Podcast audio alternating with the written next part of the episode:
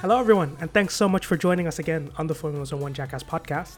My name is Ryan, and we are in race week. We're a couple of days away from the Russian Grand Prix, but actually, this episode will be a bit special. And here to explain to you all uh, about this episode is my raw onion to my herring, the beetroot to my leverpastei, my good mate.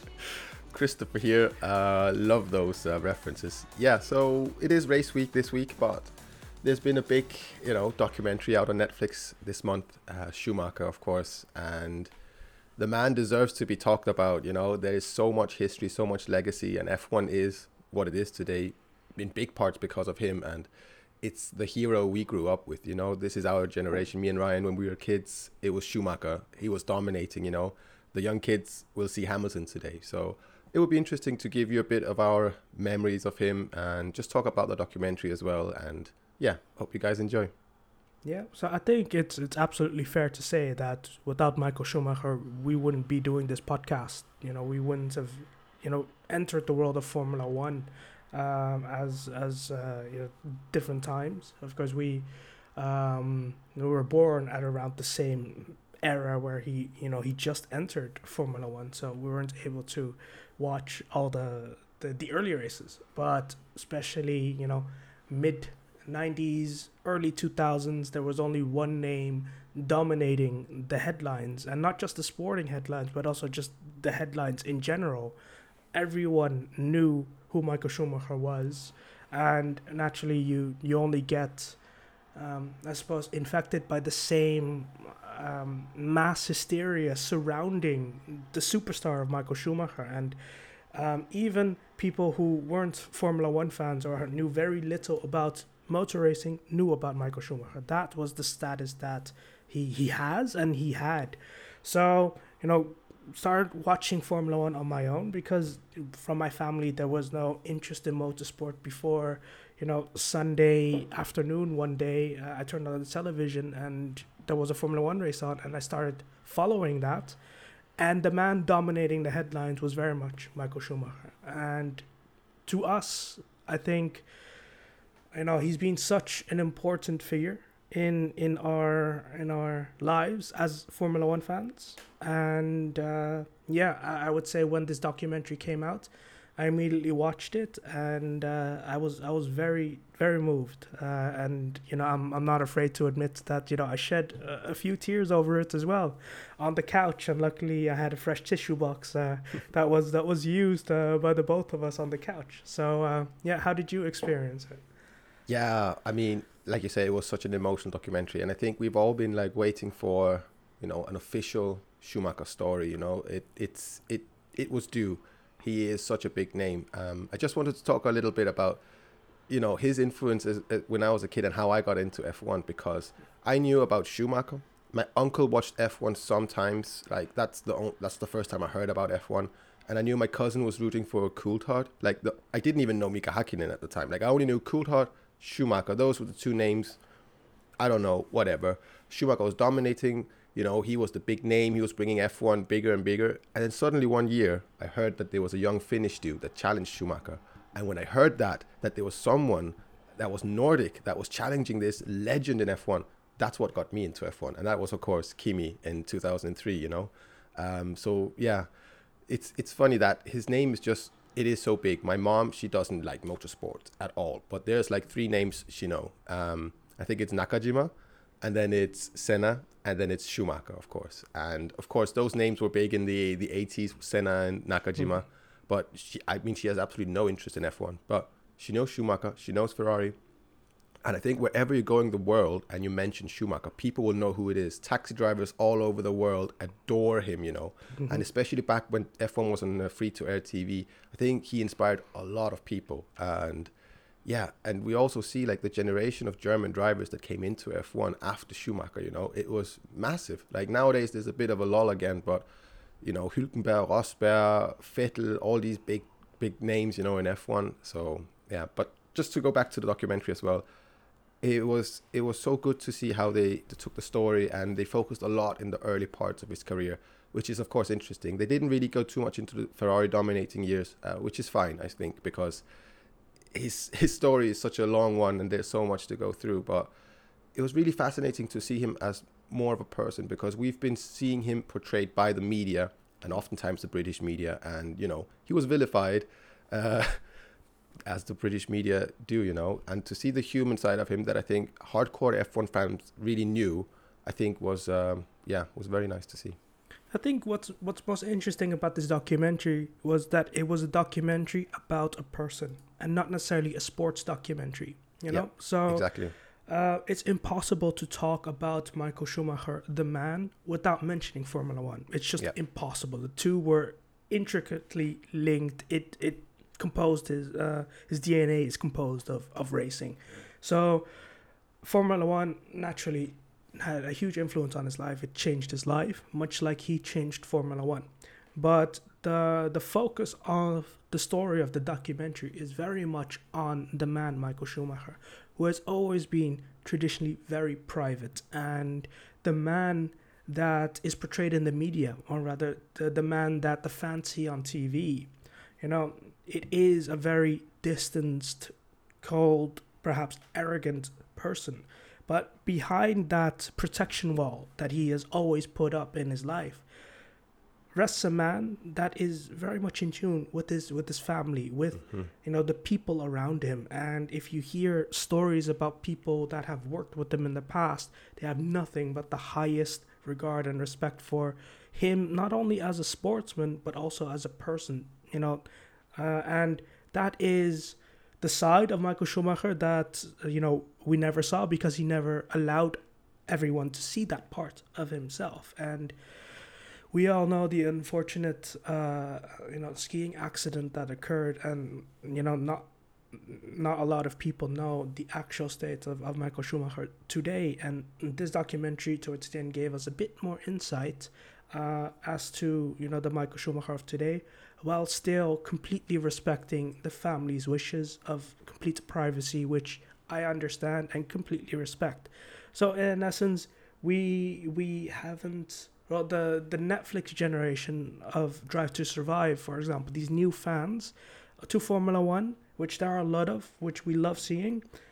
Perhaps you know they haven't gotten to know Michael Schumacher or his his importance to Formula One um, before this documentary came out, and you know it it it perhaps inspires them to know more about you know Michael Schumacher, the racing driver, Michael Schumacher, the man. After this documentary, much like they became interested in Formula One after watching Drive to Survive. Yeah, exactly, and because he was so much more than F one. You know, I think he kept his life private, or it wasn't that he was like forcefully trying to keep everything private, but he was trying to, you know, have his family be his family and I think he spent as much time as he could with them. Like for him, that was his priority. It was, you know, enjoying time with his family, being there to protect them, being there to be a good father figure for the kids, you know, and I, I think we all kind of knew this, like, but to see it like this, like us hardcore fans, it was it was very emotional, you know, because you just get the sense that this is a person that really understands what is important in life and he lives it fully and of course, he's made mistakes, and the way he's been portrayed in the media is probably not fair, and people still have an opinion about him. Um, but I don't think anyone can say anything, you know, negative about him from as a family man or someone that you know well, just enjoys was, life. That was one thing that actually also touched me in the documentary that we were able to see you know the the, the private and personal home videos and, and, pictures that no one has ever seen before apart from this family and that they're they're sharing this and to it, it is very intimate to sort of open up the entire world to you know the pictures and, and videos of, of what intended to be only viewed by the eyes of family members and and friends you know? And they've opened themselves up to to the world with this documentary that uh, because they also wanted the story to be told. And i thought uh, that this documentary was very fair and very truthful you know they did Absolutely. touch upon the controversies without sugarcoating things you yep. know it wasn't a, a, a michael schumacher praising him into the heaven sort of documentary no, no, no. either you know so it was it was you know well researched and, and well balanced objectivity was still there uh, and I thought, yeah, it was it was um, I suppose for hardcore Formula One fans expecting a Formula One documentary, it was not that. No, because that's that's not what we were expecting either. Of Yeah, course, yeah, it yeah. is the Schumacher, the story of Michael, the person behind, you know. And like you said, like it was very respectfully done, the documentary, and you know they touched about certain things that towards the end they didn't have to do that, and it was on their terms, and you know it gave us gave us a little bit more of a glimpse, you know. Um, and yeah, I think it was done very respectfully. But at the end of watching this documentary, you know, I haven't met the person, but you know, everyone I think that loves F1 would are just having a sense of like they miss him, you know, like Hmm. Yeah. yeah, Yeah. Schumacher not being able to, you know, maybe not he wouldn't be in the paddock that often, but I'm sure like he his opinions would be heard and he would be so vested and interested, and in Mick's career as well, you know, and the way Mick spoke about him as well was so touching, like the Mhm. fact that they have a common language now, which is motorsport, and he wish he could speak that with his his dad, you know. And yeah, um, I think his legacy lives on, of course, in his son as well and his daughter, of course. But the fact Mick came into F1 and is known as such a nice, nice guy, like he's a good lad, you know, that says everything about Michael as well, you know. So yeah, I think the the legacy he left behind, you mentioned, not only lives on within Mick and his family or people who work with him. The fact that you know we are talking about him and everyone has such interest in you know his you know well-being and his career his legacy lives on in all of us you know he's Absolutely. touched so many people all around the world and yeah um let's just go back to the documentary um that's- what stood out at you like what what was uh you know what comes to mind first when you viewed the the documentary uh, I spoke about it already, but family. Like the Mm. fact that this man was so dedicated to his family. Like I can't understand. Like in the in Formula One must be such a stressful and hectic job, you know. And we we see all the drivers and the families. They're always on the road being busy, but I don't know. Somehow I think Michael still had that energy left after F1. You know, when after a racetrack, whatever, he would be home and he would be out riding horses or like that that really stood out to me. Like i felt th- this is like we shouldn't look necessarily at stats in sports and be like this is the kind of person i want to be. I want to break these records and do this. Like that's great of course having a goal and a motivation but then seeing schumacher being able to balance all that you know and he was one of the biggest names in the world and you know a lot of controversy as well but he was still able to to balance that and have a really nice family life. And i think he really understood what is important in life. And he's very honest to himself with regards to that. And he loved to party and have fun.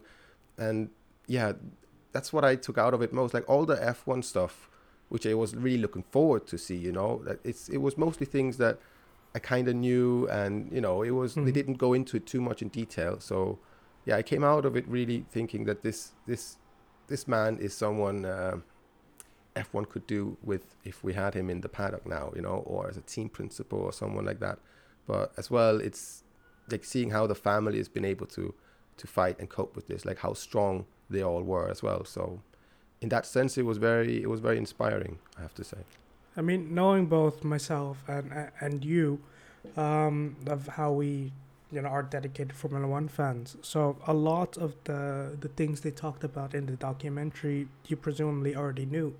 So I'll share with you one thing that that was new to me. So he joined Ferrari in 1995, and it was five long years before they were actually able to win the drivers' championship, and throughout the whole time, you know, in the media, Ferrari, Michael Schumacher said, you know, we're going to get there. And they had complete faith in eventually getting there. But behind the scenes, um, we didn't know how, how thin patience were uh, were getting with, you know, is he still the man for us to win this championship? And um, yeah, throughout throughout the years, because five years in that sense is a very long time. If the entire world's media and spotlight is on one team and one man, an entire country is, you know, behind one man, and it just doesn't come. After how long do you know? Naturally, people then start to think, is this still the right man? I mean, we've seen this happening time and time again, especially at Ferrari. I mean, Um, Sebastian Vettel, four-time world champion, same story, uh, and Yeah. that wasn't a successful. And uh, Fernando Alonso, same story, Yeah, multiple world champion at Ferrari, and after a few years, it doesn't come. So, in that period of time, of course, it was a different world back then. But- but how close they actually came, and then we also know it wasn't in the documentary, but uh, eventually Michael Schumacher returns to Mercedes because he's always been a Mercedes driver, and at that point period of time, Mercedes was with McLaren, and how close did he come to actually rejoining uh, Mercedes at McLaren with uh, Mika Hakkinen, for example? I think he was quite close. Like there was points in the late '90s where, like Williams, he was not in touch with apparently, uh, but McLaren, I think it was. You know, I didn't watch F1 in the late '90s, but in the early 2000s, there was like still talks about him being linked with McLaren. So like those late '90s periods, we look at them now and see, yeah, it's just Schumi slowly building up. Uh, but that was not the case. The Italian media were absolutely always so bad if Ferrari didn't win, and they were so you know ruthless basically. And I think after Schumacher that changed a little bit because he gave them so much. Now it's a bit back to that. But even then in the late 90s, you know, Ferrari didn't have the patience either. But I don't know what Ferrari were expecting because at the end of the day, Ferrari were going downhill. The 96 car was famously worse than the 95 car. And Schumacher said if he had driven the 95 car that year, I mean, he would have won the championship in 1995 instead of the Benetton, for instance, right? And so it, it didn't look like a team that was at all up and coming. And then in 97, that fiasco with Villeneuve as well. Yeah, that put a proper hamper on it. And I think 98, they had a not as good as a car as McLaren. 99, unfortunately, with the broken legs. You know, there's a good reason that it didn't really materialize until it did. Um, but I do think that, yeah, 99, McLaren did get lucky because I think if Schumacher hadn't broken his legs in Silverstone, he would have been the champion then. Ferrari won the constructors as well.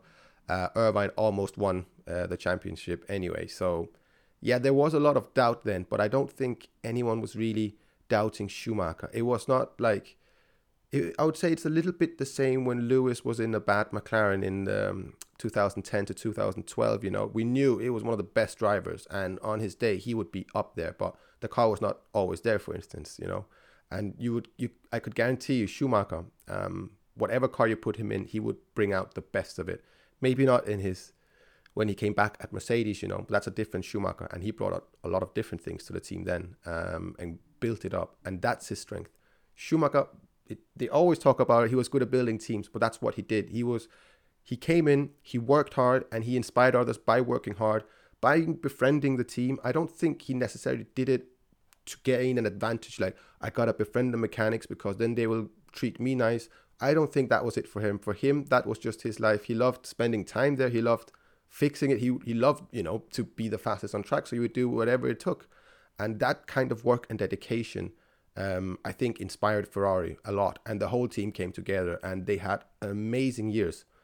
That's what Mercedes have been doing as well. Like uh, you know, since Schumacher basically joined the team. So I think as well this documentary sort of lift the veil of um, we see Michael Schumacher the perfectionist. You know, Yeah. he, he works very hard and such, but also what others around him, namely Ross Brawn or, or Jean Todt, have, have mentioned in the media or podcast before is the the massive amount of self doubt that Michael Schumacher still had yeah, even after winning so many world championships that at the start of the season he had to you know have a test for himself to see to prove to himself that he's still got it. And that he was never complacent you know even after so many years he himself always put in the work and Yeah. you can never um, attribute complacency to michael schumacher no, and he uh, knew his his weakness. He knew his Mm. strength, and he would not try and hide his weakness. He would do everything to kind of work on them, you know. And he'd be very open about it, I think, as well. Maybe not in interviews, but if you actually spoke to the man, you know, I think he's that kind of sensitive soul, you know, that yeah, he needs to have everything in order, and that's why perhaps it, F1 drivers back then, especially, came across being so arrogant. These guys are like super sensitive guys. They want to be the quickest on track. If they're not, they start doubting everything, you know. Um, but yeah, I think, but he was also a person that was honest with himself and would work on these faults. And we saw him like even from the early '90s to the mid '90s, how much he grew as a person, you know. he came in with a bang and was trying to protect himself, but then he opened up more and more and became this figurehead in F1, basically, right? So yeah, it's a, it's So- a story of growth as well for Schumacher for sure. So moving on from the documentary, in your opinion, how has Michael Schumacher changed Formula One? So I think because of his dominance in F1, um, they were constant regulation changes going against not not necessarily safety, but trying to hamper Ferrari, and that kind of uh, regulation change in the mid 2000s, I think, was mainly due to to how dominant they were, and they were dominant because Schumacher he brought in a team of trusted people from Benetton into Ferrari, for instance, and he worked and and created this stability. Um, so, I think in the way that teams operate, in how to get every single thing uh, down to the wire, all teams do this to a certain extent, but Schumacher was meticulous, and I think he also brought in the fitness as- aspect in F1. Like you gotta have complete perfect body fitness so you can have mental strength so you can drive at your peak you can have talent, but if you don't keep in shape, you know, you're not going to maximize the talent. And he brought that into F1. He had a gym um, that sponsored him and he brought it to every track and did that. And no one really did that. Before this, F1 drivers might be strong and bulky because they needed muscle and strength for cornering, not necessarily the stamina to, you know, have a clear head during the whole race. This is what he brought in. And now we see in F1, everyone does that in every kind of preparation from food to physique and everything. And I think he did that in many departments that he was directly influential in. And with Ferrari as well, it was a team at the time that perhaps was very disjointed. You know, they had design offices in, in UK at one point and in Italy and all the business side of it with Ferrari being a brand. And I think he managed to be able to separate the Ferrari brand to focus on that and the F1 team to purely work together and focus on one goal, a championship for Ferrari. And they did that and then they maintained that. And I think that kind of work ethic and work culture in F1 is something without Schumacher it would it wouldn't have happened so quickly and it wouldn't have happened so yeah, immediate. It was very much something he brought into F1. What do you think, Mm. Ryan? Yeah, I completely agree. Um, you talk about the fitness level. I just want to sort of broaden that to science. You know, Mhm. bringing in sports science into Formula One, not only in the the, the fitness, the the physical uh, preparation for it, but also looking at things like you mentioned diets before. They're they're measuring oxygen levels uh, in in the blood, where during testing they would take samples of before the test started, during the test, and after the test, and see uh, how the body reacts to the the, the actual physical strain uh, that the car is put under. So he essentially um, with the limited technology that was available then already started it and once technology developed um, he was the first one to sort of try to incorporate it if not into the car then into the team or just into his his his uh, his lifestyle Yep. so if if we look at you know because he raced with the generation of Ayrton Senna Alain Prost uh, uh, Nigel Mansell you know a different breed of Formula One drivers, legends of themselves. But Michael Schumacher, in my opinion, just raised the game because he brought something that even these great champions didn't think about because. Yep. You know, they, they extracted all the performance based on brute strength or talent alone. And Michael Schumacher, even though he had the talent to compete, he realizes that in order to raise my game, talent alone is not enough. I have to find every way in order to you know be successful to beat Yeah. everyone and, And- he explored every single uh, uh, avenue and option in order to try to eke some bit of performance out of it Yep. And I don't think we've seen anything like it since. Like I Mm. can't like Lewis is not the same with him and Mercedes, you know. It's not the same when Vettel was at Ferrari. Like that having the whole team behind one person and actually listening to the driver feedback, you know. Like I think of course they were listening to driver feedback before as well, but when Schumacher came in and actually started to, you know, say we should try this and it works, then they start listening to him more and even if he's wrong about something, you know, they try it out at least. And one example is like when he was at Benetton, I think it was 95, he had um, three speedometers on in the car basically. So one, he, w- he would click a button, I think, uh, it, how, how it works. So one is for entry speed, mid corner, and exit speed. So he would do that every corner, or he would remember one specific corner and test out setup and see exactly when he brakes what is his minimum speed, when he ent- enters what is the apex speed and the exit speed. So he could see if he was quicker or not. Not even thinking about delta times or whatever, but just how he attacked those kind of corners. And I think that's not something you would just ask your engineers. Can you just do that and we fix it? That he said it, he asked for it, they gave it to him, and you know if it if it works, it works. And that kind of gravitas, you know, I I I- still don't think we will probably not see in F1. It's it's a different kind of thing now. I don't think a team will be able to stand behind one driver and the driver lead the team. Of course, Jean Todt was team principal, Ross Brawn, a technical director, Rory Byrne, designer. Um, but I think Schumacher was the man at Ferrari, you know. And now at Mercedes, it's Lewis's team, sure, but it's Toto's team, you know. It's it's it doesn't have that, yeah, same gravitas. Schumacher was many different aspects of a Formula One team combined into one person, not just a driver. I think. Credit to Lewis though that the the Lewis Hamilton Mercedes driver of today was much different or is much different than the Lewis Hamilton that joined Mercedes as a, as a For sure. one time world champion. I think even in um, uh, when he when he came to Mercedes, people sort of viewed him as a mercenary. He was there for one goal alone, and that is to win world championships, which he achieved. But over that period of time, Lewis also grew to then realize the importance of the team behind him, to then be in sync with the brand Mercedes, to to you know spend uh, that time not becoming complacent, even though they've uh, they've won multiple championships, and you know the man that brought that culture to that team was actually Michael Schumacher. And Exactly. we mustn't forget his importance that yes his his comeback to formula 1 with mercedes it was a fairy tale story but when you look judge the results you know they don't add up to to, to the hype and to the expectations of everyone but at the same time when we look at the the results indirectly you know without him having come in and set up and brought every you know brought his mentality his his effort into shaping the Mercedes team for the future. Nowadays, they're reaping the rewards from that from that legwork that he did. So that even though his comeback uh, period wasn't successful as the fans expect, you know, we have huge expectations, especially because it's Michael Schumacher, especially because he's coming back as you know the the record holder of everything at that time.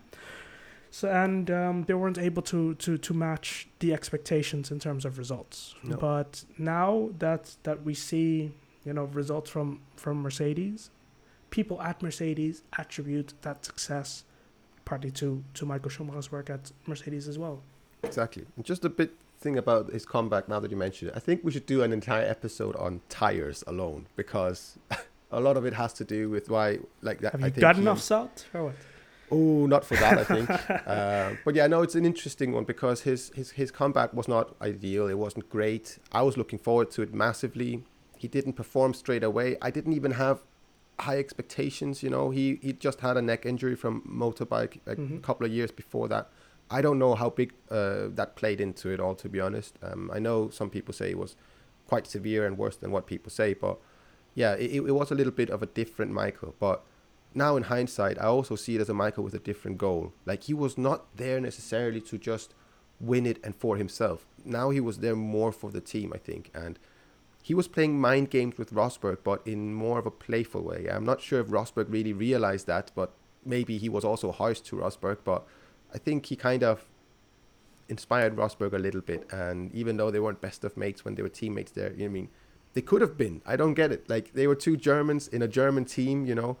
Uh, but yeah, for some reason they didn't get along well. But I think that's something also brought something out of Rosberg, you know. And famously, he didn't really get on with the Pirelli tires. Like that's so hard to judge as well. But I can imagine him being a Bridgestone man for the whole of his career. You know, having a tire manufacturer work with him. Like that's another thing as well. Working with Mhm. the tire Yeah, manufacturer yeah. so you can get everything out of the car because that is the most important part of the racing car, right? And yeah, that's something that he could do. He wasn't like at the time I thought maybe Schumacher was the most talented driver ever in F1. But the older I get, I, I really don't think he was the most talented, the most successful, sure, and the person that could get the most out of everything. But I think he's um, he's a genius in a different way with Mm. how he could Yeah. work and get everything together because F1 is all about science. A little bit, little bit of scientific thing here doesn't work out. It doesn't work on the rest of the car. He was the kind of man that would try to understand that and see what he could get out of it. And yeah, with the Bridgestone domination, they basically were Ferrari's tire supplier, right? So Yeah, Yeah. let's let's let's run with that. Let's get into some some races that come to mind when you think about Michael Schumacher, and we mentioned the Bridgestone um, tires. How tires were uh, a massive part of you know his his driving. You know, we, we can talk about his driving, we can talk about his style and his technique, but ultimately there strategies. yeah and strategies. Ultimately, there is um, one race that comes to mind that is the epitome of where it all comes together, and that was Hungary, 1998. Yes, I was. I was. Yeah. I was thinking you were gonna say Magny-Cours 2004, and then I would say Hungary 98. But yes, I was thinking Hungary 98 as well. So to be in uh, context, um, he was in the Ferrari fighting the McLarens. He qualified in third position behind both McLarens, and was stuck there in the race. Um, uh, the the car of that season um, was not as good as the McLaren. Uh, the McLaren at that time had wonderful technological inventions like a second brake pedal and such. So it was the car to beat, and on pure pace alone, the Ferrari couldn't compete, even though they had a good championship fight with uh, with uh, both McLarens. So realizing that he was stuck behind the McLarens, um, the the pit wall of Ferrari, Ross Brawn decided to alternate the strategy to to um, switch Schumacher to a three stop strategy, so having more pit stops than the rest. But with fresh tires and with blistering pace, they managed to pip both uh, McLarens uh, to ultimately win the race. And Yep. if you haven't seen this race, look it up on YouTube or Please watch the entire race Yeah. because when you see him coming in for stops and knowing that he has short stints and all the laps he needs to do need to be perfect qualifying type laps in race conditions, which of course are different, are, are more dynamic than uh, qualifying uh, uh, laps. But he, he pulled it off. And that, you know, race was just everything lined up. It was, you know, a very risky but good strategy. But you needed to have the man in the car that was able to deliver that, you know, sector by sector, lap after lap. And I would say not many people can can can do that. No. Uh, yeah. that is what like this is what I want F1 to be. I want Mm. F1 to be a sport where you can drive flat out throughout the whole race, battle it out. You know, nothing is about conserving anything. It's about just racing, pure racing as hard as you can. And that race, like that, I like Ryan said, look it up on YouTube. I, I out of curiosity watched it once and I was mesmerized. Just seeing Schumacher just pushing and pushing. You can see he's on the limit for every single lap he's on. It's absolutely insane, and everything just comes together. You know, the strategy and everything, and that was the gamble that him and Ross Brawn would take sometimes during the race. You know, like it would be absolutely insane. Like I wouldn't ever think of doing something like that. It's too risky. But he could because he had the consistency. You know, he could deliver at that pace all the time because of all these factors we mentioned. He knows the tires well. He he knows the engineers well. He knows what they're they're all on the same page. You know, and he's in good shape. He he, he has full trust, and then that's Hmm. what yeah greatness comes out of. And I think yeah that is one of those races where you just think this is amazing because there's so many variables that goes into a race and then in the end it's just like we just gotta make the car light and quick and we need schumacher to just push and it worked amazing I think today in Formula One, what happens more often than not is this disconnect between driver and pit wall, where you know in one scenario the pit wall is telling the driver to do this according to the strategy, uh, strategy, and the driver is like that's not possible with these tires. I can't do that. The pace is too high. I can't do that, or vice versa. The driver telling the pit wall, no, that's not the right strategy. Um, you know, we should do it this and somehow one overrides the other. Whereas with uh, you know, especially during the Ferrari days, the pit wall and the driver in the car were always at one, and they had complete trust and faith in one another. That if the pit wall told the driver to do something, the driver would do it perfectly. Vice versa, if the driver told the pit wall to do something, they would do it. Complete and utter trust in one another, and that's how they achieved results. Yep, exactly. And that's a Schumacher trait, like for sure, because we, we uh, so many radio messages we hear now where I, I also feel like the teams should listen more to the drivers. Um, of course, they have more data and everything. We had that with Carlos Sainz the, uh, Exactly. the uh, couple of Grand Yeah. Prix ago. Yeah. So, Because yeah, I, I think you know the drivers Hungry, knows yeah. in that moment what the tires are going through. Of course, the engineers can help them, you know. But if the driver if, feels they don't have confidence in what they're doing right now, then they're not going to be able to perform. And I think, yeah, they listened to Schumacher, and it worked out so well because they were all like had that mutual kind of respect. Um, yeah. So yeah, when I say Michael Schumacher, which race or races come to your mind to the forefront? I would say Hungary '98 as well, um, as you mentioned, but Magny-Cours 2004, I think, as well. hmm Um, a couple in 2006. Um, let me think. So I my first season watching was the 2004 season, hmm and yeah. Apart from him being super dominant, there was Magny-Cours, but other than that, I don't remember much other than him just winning all the races. You know, I remember Spa because Kimi won, of course. hmm Um, 2006 Japan was a was a heartbreak. Oh yeah. Yeah. So uh, uh, that was actually I was going to say Brazil 2006, but we cannot Ah. talk about Brazil 2006 without mentioning Japan 2006. So the story was um, at the time I was watching the race and they had commercial feeds during the race, Yeah. And you could hear when commercials were coming up because then you know the commentators would say something or something like that or they, they play music so you knew it was coming up and i saw him going into uh, you know before um, going on the bridge so Dan- Degner um, Degner? the the quick yeah Degner the, the quick right handers Yeah. both of them and I saw a puff of smoke coming uh, at the back of the Ferrari I didn't. I And thought I saw then- miss saw or something. and there, you know. then it cut to commercial breaks, and my heart stopped saying, "No, it, it can't be," because the the reliability of the Ferrari engine was legendary. You know, Yeah. he had very very few Especially engine that year. blowups. So it comes back. You know, the pictures come back, and we see him at the side of the track, out of the car, and I lose my mind and I screamed. Um, which which I naturally do, you know. That is Mhm, Formula exactly. One that evokes emotion in in me, and uh, he DNF'd, and at the end of the race, he was ten points behind Fernando Alonso. He was leading that race, you know. So yeah. had he won that race, it could have been a completely different race uh, in Brazil. But we we had to Brazil, and this was Michael Schumacher's last race before his first retirement. But uh, in all our minds, it was the last time we would see Michael Schumacher in Formula One. So it's a it's a highly charged emotional race for everyone. And uh, he qualified tenth uh, that race, and um, not the best qualifying session. It goes on the way he um, overtakes a couple of cars. I think he's in about fifth position or something like that, fighting with uh, one of the Renaults, which was Fisichella, because of course Alonso was in contention for the world Mhm. championship, so he's far ahead. They touched. Uh, he had a puncture, and Schumacher had to pit again.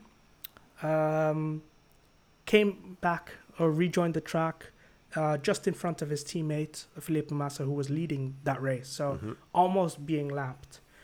But Felipe's then, first year as a Ferrari driver yeah, on home but then to see the fight back that Michael Schumacher did, going from the back of the grid and eventually finishing fourth, but with moves that are just like, man, why are you stopping?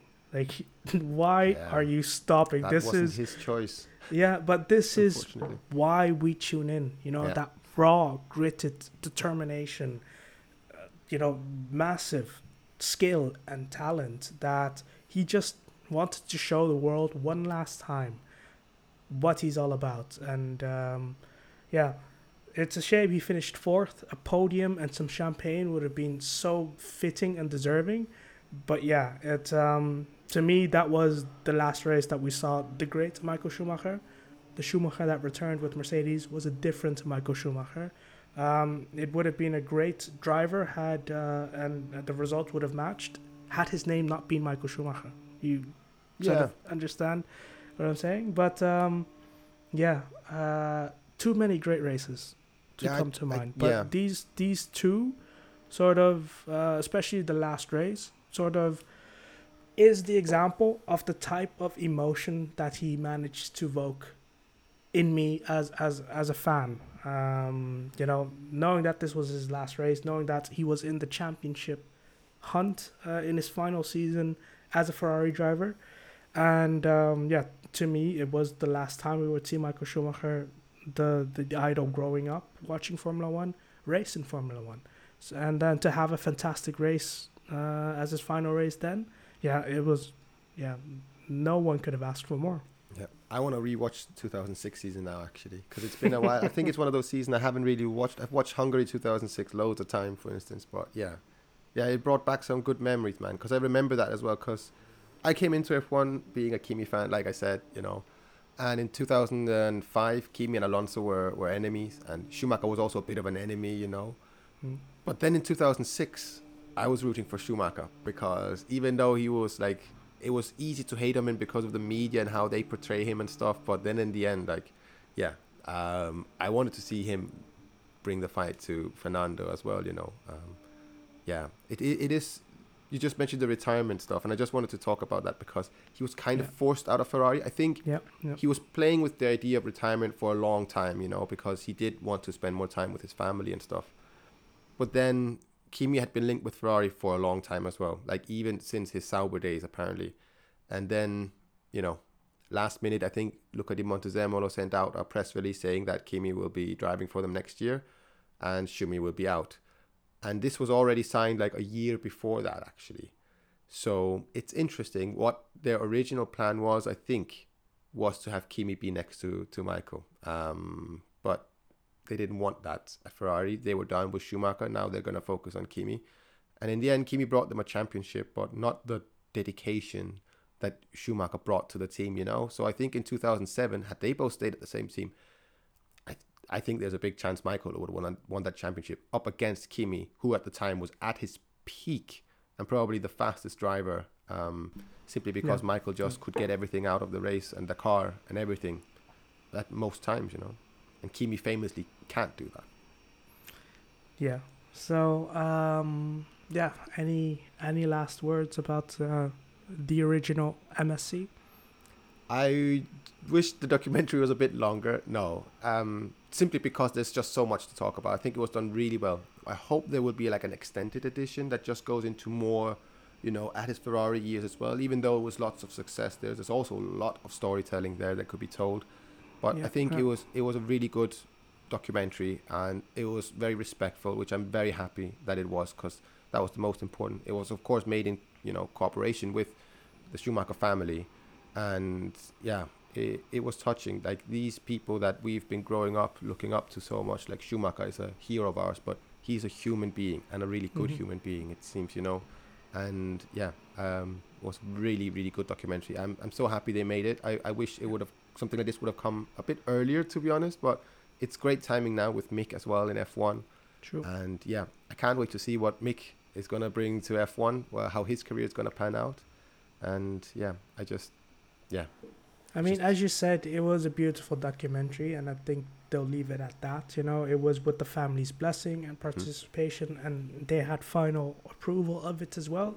So, um, you know, it was it was wonderfully done. Uh, Yeah. It gave us more insight that we needed. You know, for years, as fans have been wondering.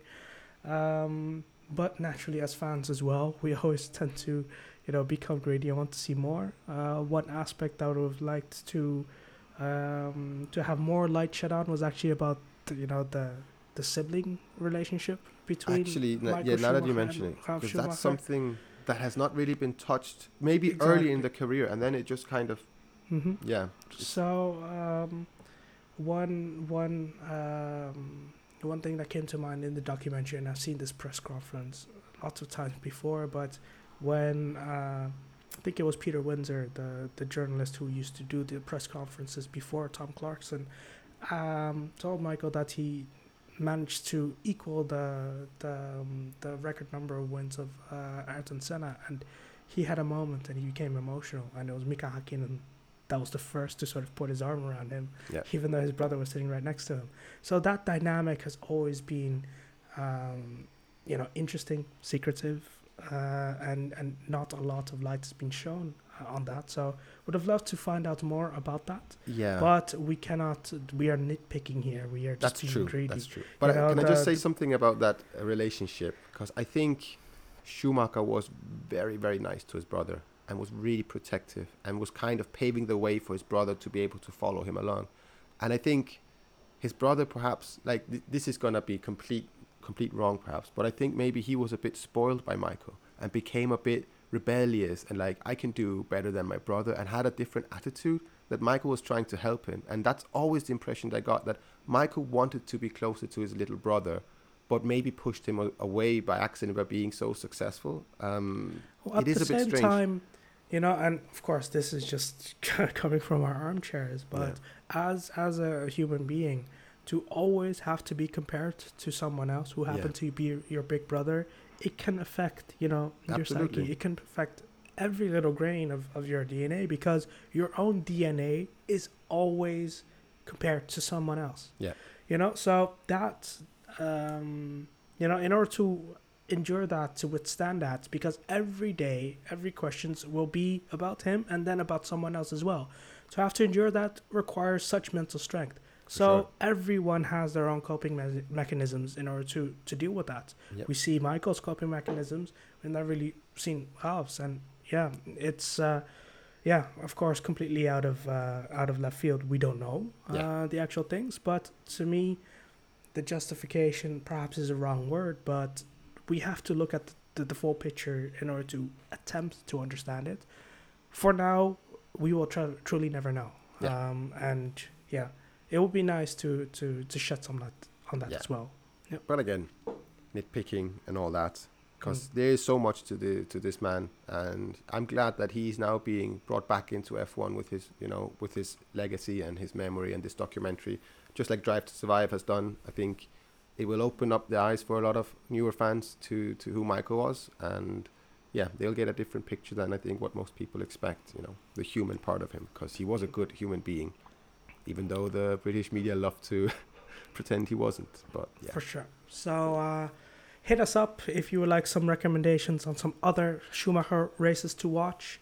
Uh, as examples, uh, we have, I mean, there are too many races to just mention and highlight in this uh, episode of podcast. But uh, if you want to find out more, uh, come at us.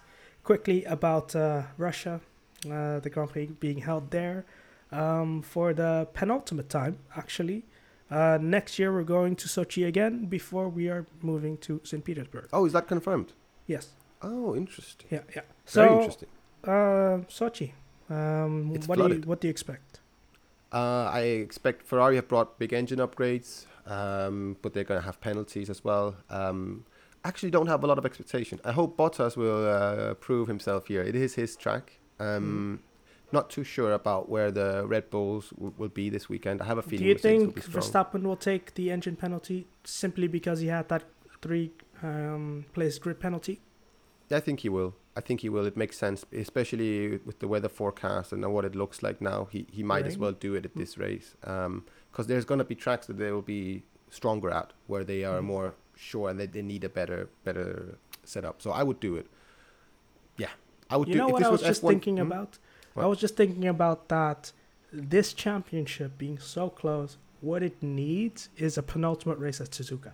Yeah, You know, it Yeah. needs that to have that climactic, dramatic yeah, you know, beautiful track as as the final race where the championship will go down to the wire, and we've seen some magic happen in Yeah. Uh, in championship fights. Before. wake up So- early morning, super Yeah, excited yeah. for the championship battle. Yeah, But I unfortunately, we're not going to Japan this year. Uh, the calendar is still uh, there's a you know TBD uh, Yep. race on the calendar, so we don't know if we're going to, to, to have the full season or not.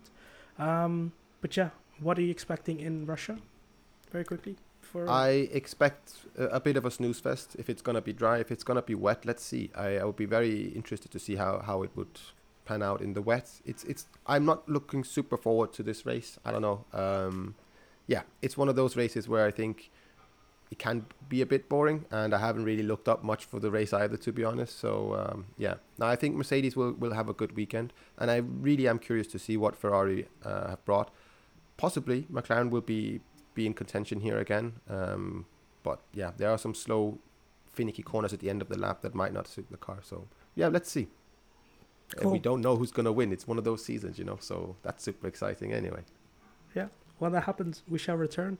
Mhm. Uh, I generally hope you enjoyed this episode, uh, reflecting at uh, the man and career of Michael Schumacher. Um, should you have anything uh, to ask, to talk about, uh, you can always leave a voice message on Anchor that uh, we can uh, play and, and answer. In the meantime, um, be safe and keep, Keep fighting. Michael. And keep fighting, for sure. Yeah. Bye bye.